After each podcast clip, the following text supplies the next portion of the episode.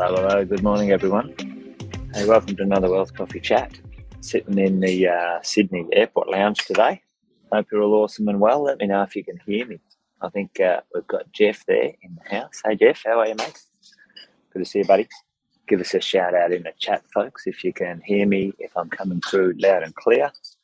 But um, if you can, hey, morning, Dave. Hello, Facebook users. Uh, awesome.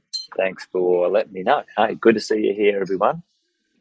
Welcome along, welcome along. Um, might be a little short, Wealth Coffee Chat today, but I thought maybe we might talk about a few bits and pieces that are out there in the world of uh, predictions and uh, and capital growth predictions. Uh, what do you guys think? Um, the media slash um, economists slash people who think they can uh, predict the future are having a go again, folks. Um, you know, the idea that uh, the market might be on the recovery is a pretty interesting one. And uh, you and I both know that there's been many signs prior to now, uh, prior to right now, that's been uh, that's been uh, a property market uh, in uh, in severe undersupply and uh, plenty of positive things going on. Our rents have been rising, you know, our growth uh, and our property had been significant over the previous few years. The, the last sort of nine to twelve months of interest rate rises have slowed down uh, property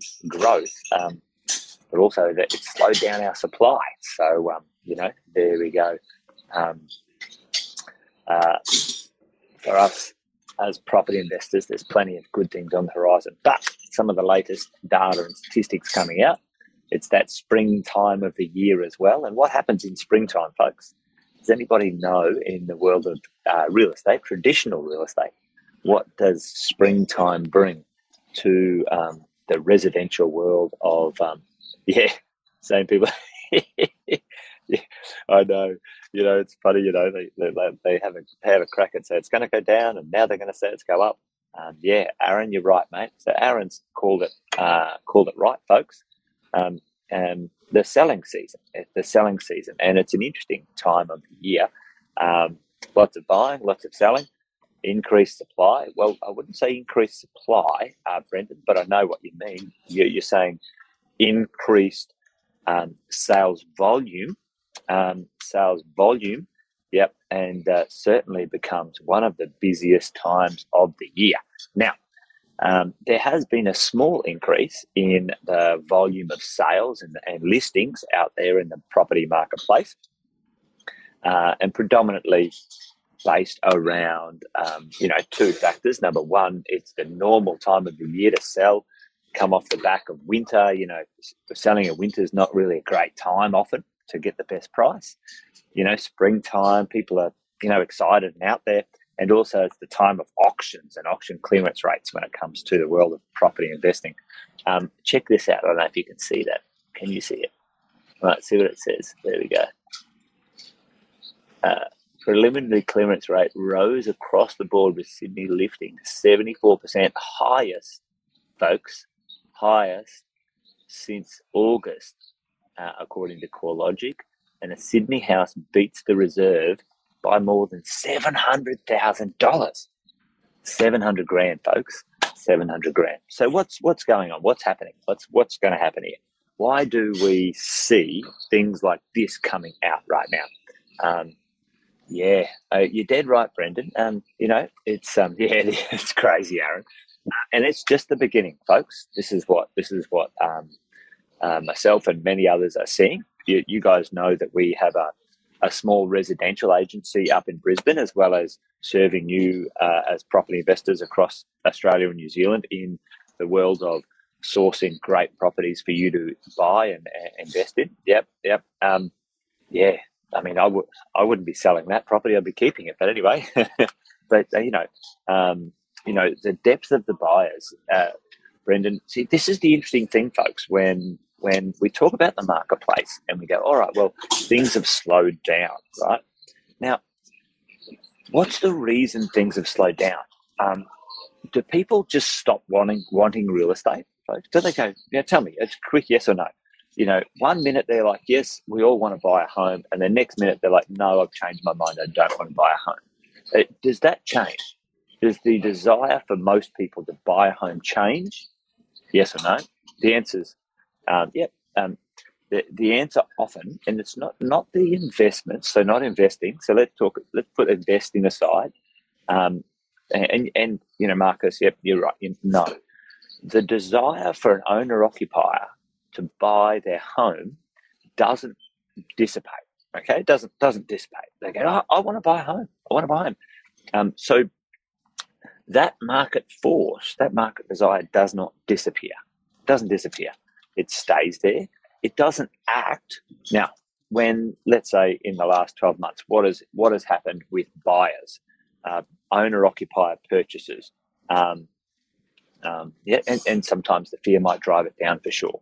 Um, but, but, but the fear of, for, for owner-occupiers, the fear of missing out is often um, the big fear rather than investors. Um, investors are like, if I buy something, I make a mistake, it costs me money. So let's put investors aside, because investors, folks, listen to me, investors do not drive capital growth in the market, all right? Yep, FOMO is coming. You're dead right, Brendan. You're dead right. And, and it's been built up. It's been massively built up. There is a backlog of purchases going back twelve months, maybe even two years, folks. This um, this supply issue, this the quality of the supply or the lack of good quality supply for owner occupiers um, has been there for you know a couple of years now. Let's be honest. Um, you know, uh, it was even there before COVID, folks. It like that we had a supply issue and a quality supply issue. Um, it started in two thousand seventeen. You guys know, you guys know um, my opinions on this one, right? So uh, the supply has dwindled. The supply of quality properties has like literally dried up. If you're in a good property and you want to upgrade, and there's nothing really to upgrade to, nor can you uh, afford the next upgrade uh, because interest rates have gone up, you stay where you are, don't you? That's what happens. Um, so, you know, um, uh, there is a backlog, a demand of buyers. There's not a lot of stock. Uh, and for the moment, for the short term, in this spring selling season, after, you know, uh, uh, you know, twelve or nine straight interest rate rises, the fastest interest rate rises ever in history from the lowest interest rates ever in history. So, you know, um, it's not, not a drama. Those two balance each other out uh, in reality, but I'll talk about that in a minute. Marketplace is ready to to buy. You know, it's now four months. The interest rates haven't gone up. It takes three to four months for people to settle in. This is this is the new normal. This is the new where we're at. Um, they find out what they can borrow. They they organise their buying uh, action. They, they they all feel that the interest rates aren't going to go up anymore. There's not that rhetoric out there. There's not that talk. Um, and now it's about, you know, growth is coming, folks. Whether it's real or perceived, FOMO and growth now is coming. And listen to me, and we've said this a thousand times, like Sam and I have been talking for months about this turn of the market right now. Um, and it's been coming uh, and it's about to take off, right? And you'll see people pay seven hundred thousand dollars more than the reserve on a property, you know. Um, you will see more buyers than properties to Uh, to buy, and especially in the quality space for, for the purchasers. That is here, and it's about to get funky when it comes to that stuff. Hey, good morning, Tim. Good to see you, mate. Um, so let's have a look at what's uh, on the prediction range here. I'll, I'll whack that up on the screen. Um, check out this. All right, here we go. Um, we've got some forecasts. Now, this was from Uh, one of the big economic houses. Uh, I'll, I'll get, I'll get the, I'll get the data. I, I, I didn't put that on the bottom there. Anyway, hey, good morning, Rose. Um, so, hey, look at the forecast, Melbourne, folks. Now, everyone, you know, Melbourne and Hobart. Geez, I tell you what, I, I, I don't understand Hobart. I, I just, I, I missed it. I completely missed it. I don't understand it economically. There's just nothing going on there. But property prices keep going up, you know, the lowest wages in the country. It defies all understanding for me. So I've just got to admit, I don't understand Tassie, so I'm not going to invest there.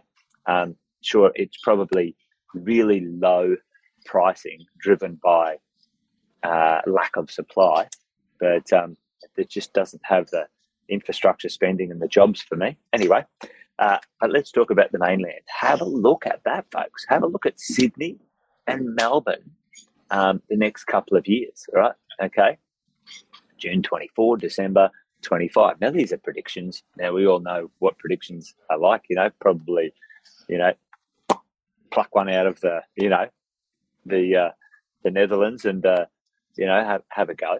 Some of these are based on uh, good information. And I think um, a bunch of this, for me, uh, makes sense. It tracks with uh, my understanding of the supply chain mechanisms, my understanding of the um, the cost of money is going to go down. Folks, uh, unless you've been living under a rock, um, the money is not very expensive, let's face it, in comparison to long-term averages. We're at a long-term average interest rate right now.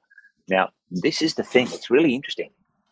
We have this dysfunction, this mechanical dysfunction in our thought processes that something negative is more consequential than something positive, right?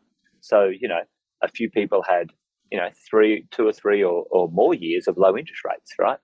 Um, now, the lowest interest rates in history, by the way, the lowest interest rates in history.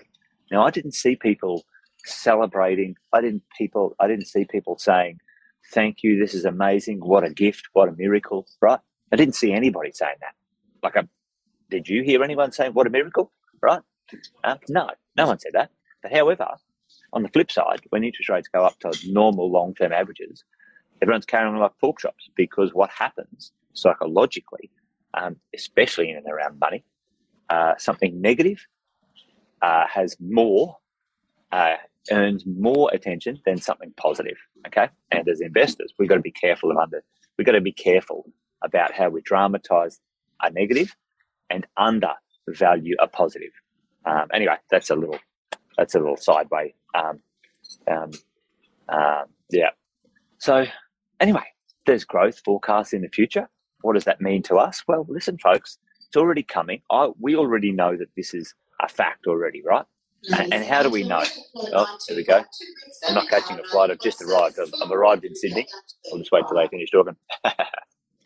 How do we already know that some of this information uh, links with our information, your information, from from good multiple sources of data and information? Okay, let's check it out.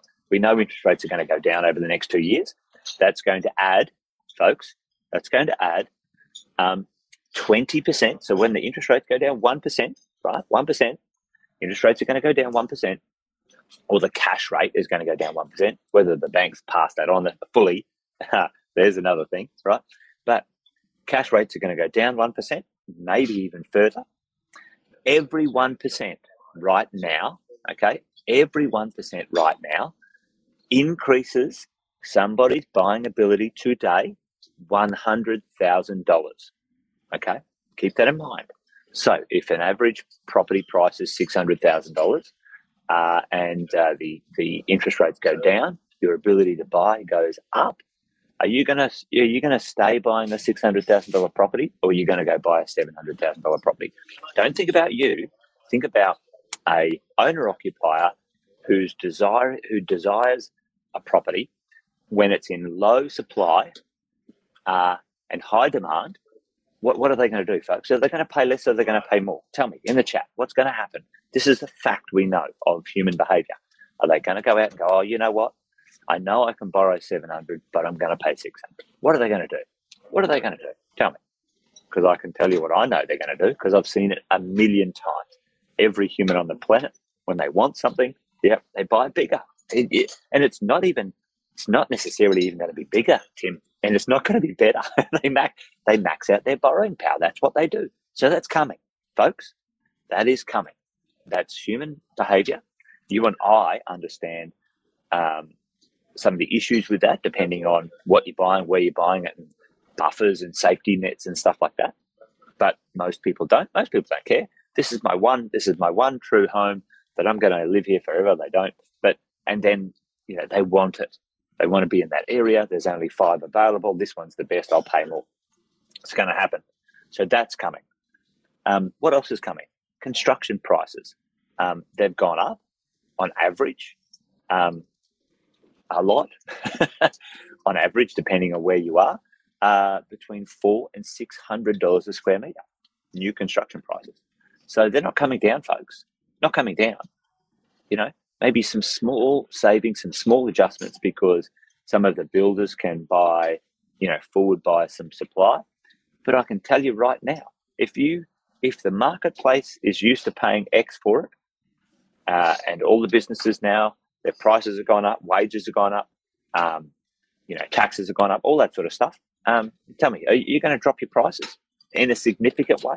Are you going to put it back to two thousand twenty prices, folks? Now, the thing is, these these per square metre rates haven't landed in the market yet.